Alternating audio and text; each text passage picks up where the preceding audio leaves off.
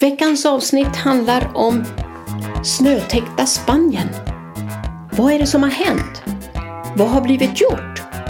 Är vi tillbaka till normalläget? Hur ser det ut för folk? Hur har de det just nu? Det får du reda på om du lyssnar på veckans avsnitt av podcasten Varför Spanien med Kristina Berardi.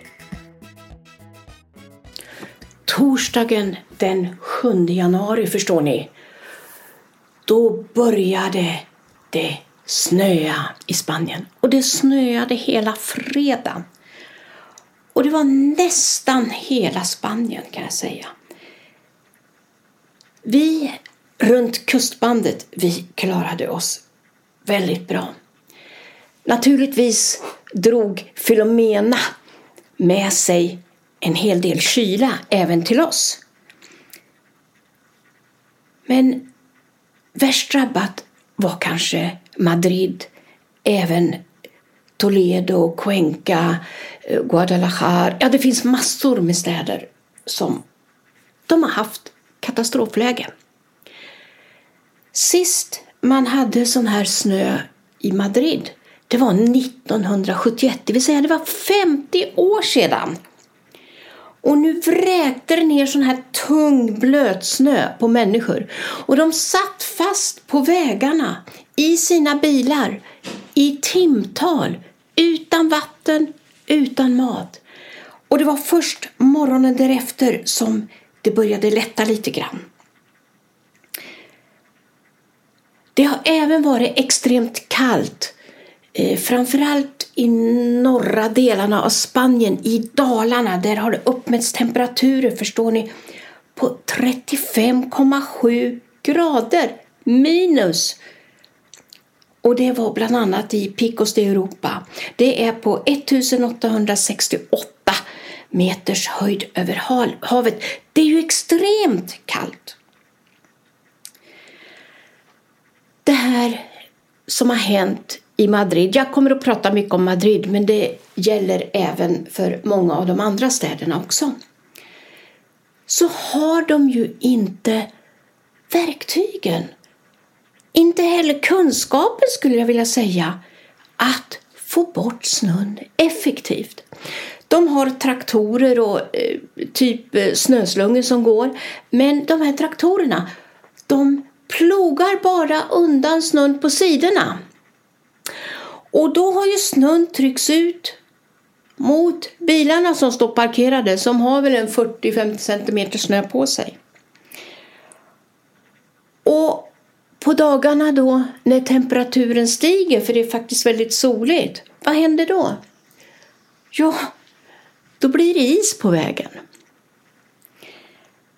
Det är också så att folk som har bott eller bor här längs med de här gatorna, de har ju också varit ute och försökt få bort snön. Alla har ju varit med och hjälpt till och det är ju oerhört positivt. Fantastiskt fina människor.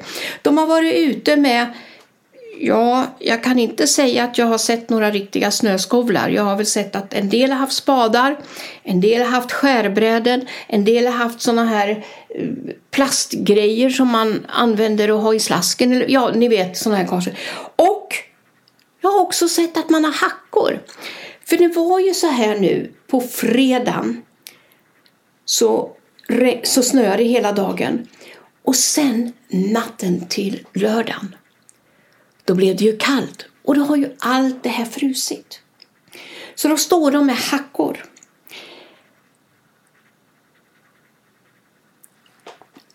Just på fredagen så var det ju många motorvägar och andra landsvägar som stängdes av.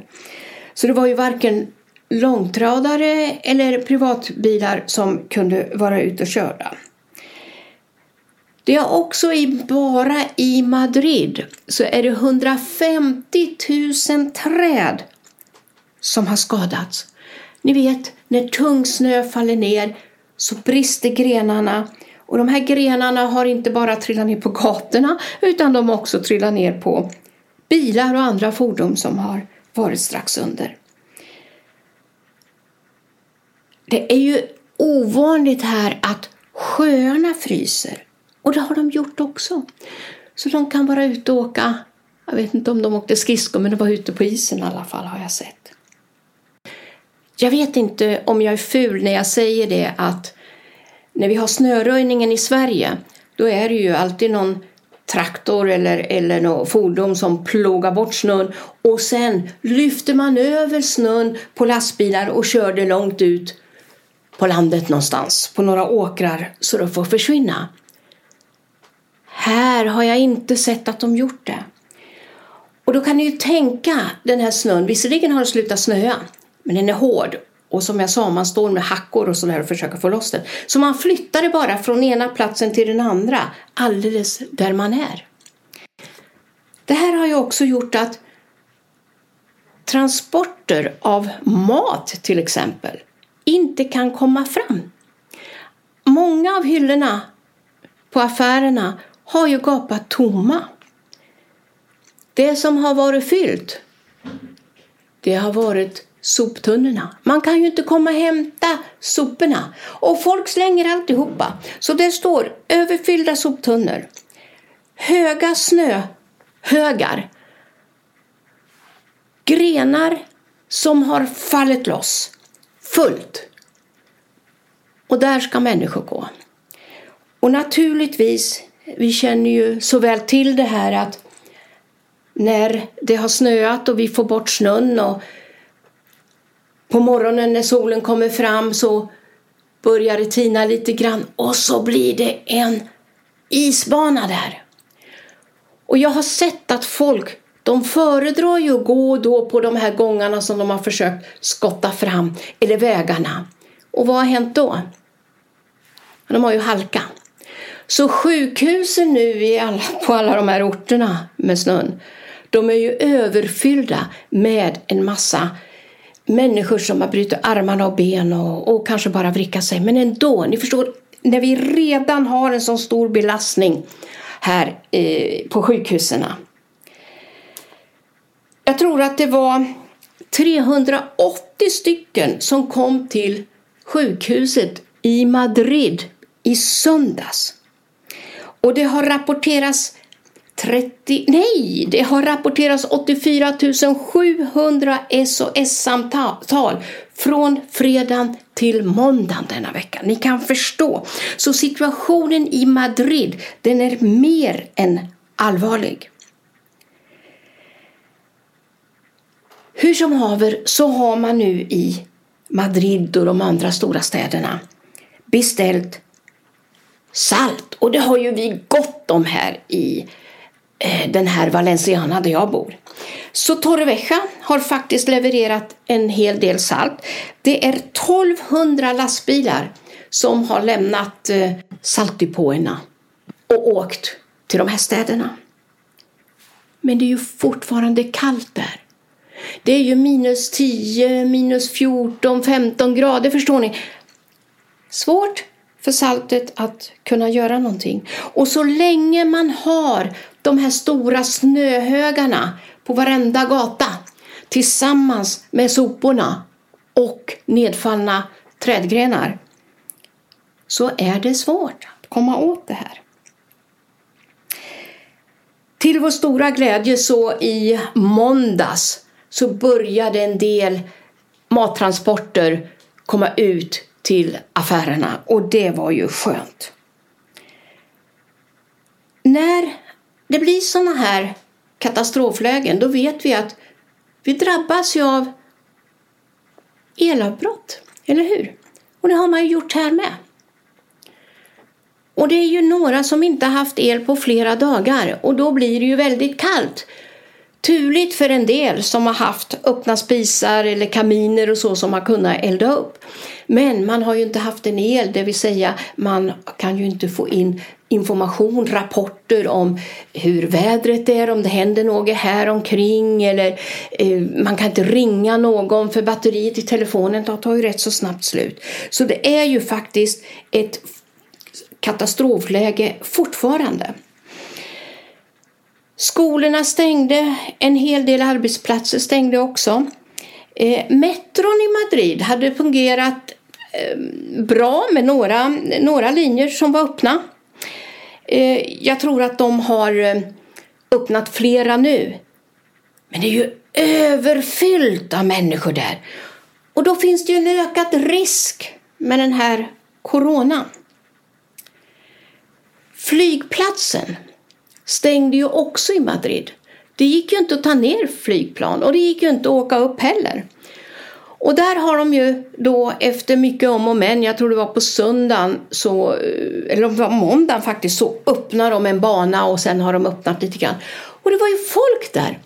Folk som skulle med flyg. Och de blev ju strandsatta. De kunde ju inte åka från flygplatsen. Så de fick ju sitta, stå, stå, kvar där och vänta. Och då var det ju så att det var ju några stycken som kom och delade ut lite smörgåspaket och lite vatten till dem och det var ju jättebra. Men ni kan ju tänka er att sitta där. I Galicien, det vill säga norra Spanien, så brukar det ju vara mycket snö.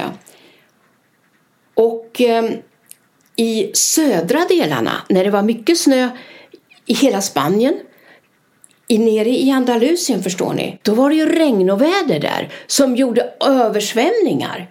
Ja, ni förstår, det har varit katastrof på många olika sätt. Och där nere i södra Andalusien, där var det pulveriserade chiringuitos, det vill säga det är såna här strandbarer. Det bara försvann. Palmerna står djupt under vatten. Garage, restauranger, en del bostäder. Helt vattenfyllda. Det är ju uteliggare också och några stycken har ju frysit ihjäl på grund av kylan. Det var en man som de hittade i snön och de vet inte orsaken till att han dog. De bara hittade honom och det var i Madrid. I Barcelona var det två uteliggare som frös ihjäl. I Fuengirola var det två stycken som dog på grund av vattenmassorna som bara vräkte fram. Tågen fungerade inte heller Såklart, det var ju fullt med snö. Och det har ju tagit tid att få igång dem. Men nu tror jag en hel del av tågbanorna har öppnat. Det finns något som heter UME här. UME, det står för Unidad Militar de Emergencias. Det är en enad militär styrka som rycker ut när det är sådana här katastroflägen. Det är 3500 och de har ju jobbat frenetiskt på många platser här i Spanien för att kunna hjälpa till. Precis som Guarda Civil, brandkåren, privatpersoner, kommunerna har jobbat. Alla människor har varit fokuserade på att förbättra det här katastrofläget.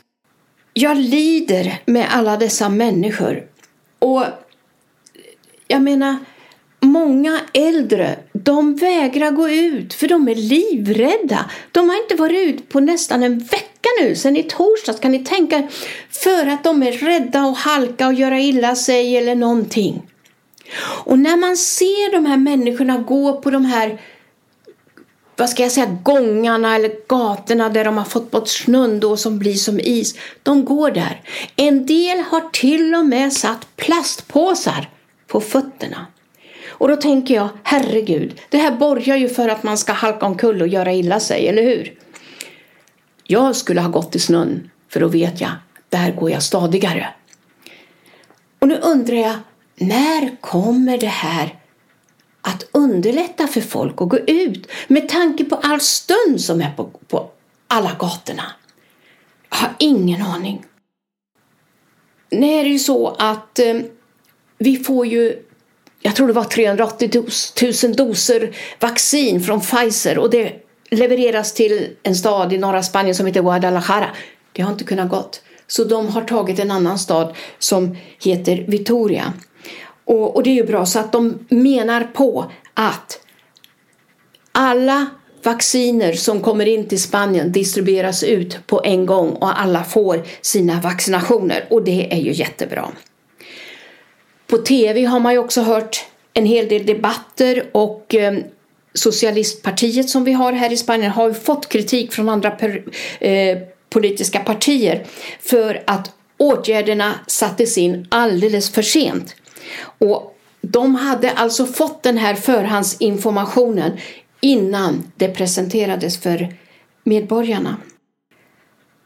Ja, vad ska vi säga? Vad ska vi göra? Det är ju inte bara människor som fryser. Även har djur frusit, fåglar fryser ihjäl. De har ingen tillgång till mat för det finns inga insekter i luften. En del äter insekter på träden för de finns där. Förstår ni hur det känns att vara i en sån situation? Elen går, vattenledningarna fryser, snö och is ute på gatorna. Nej.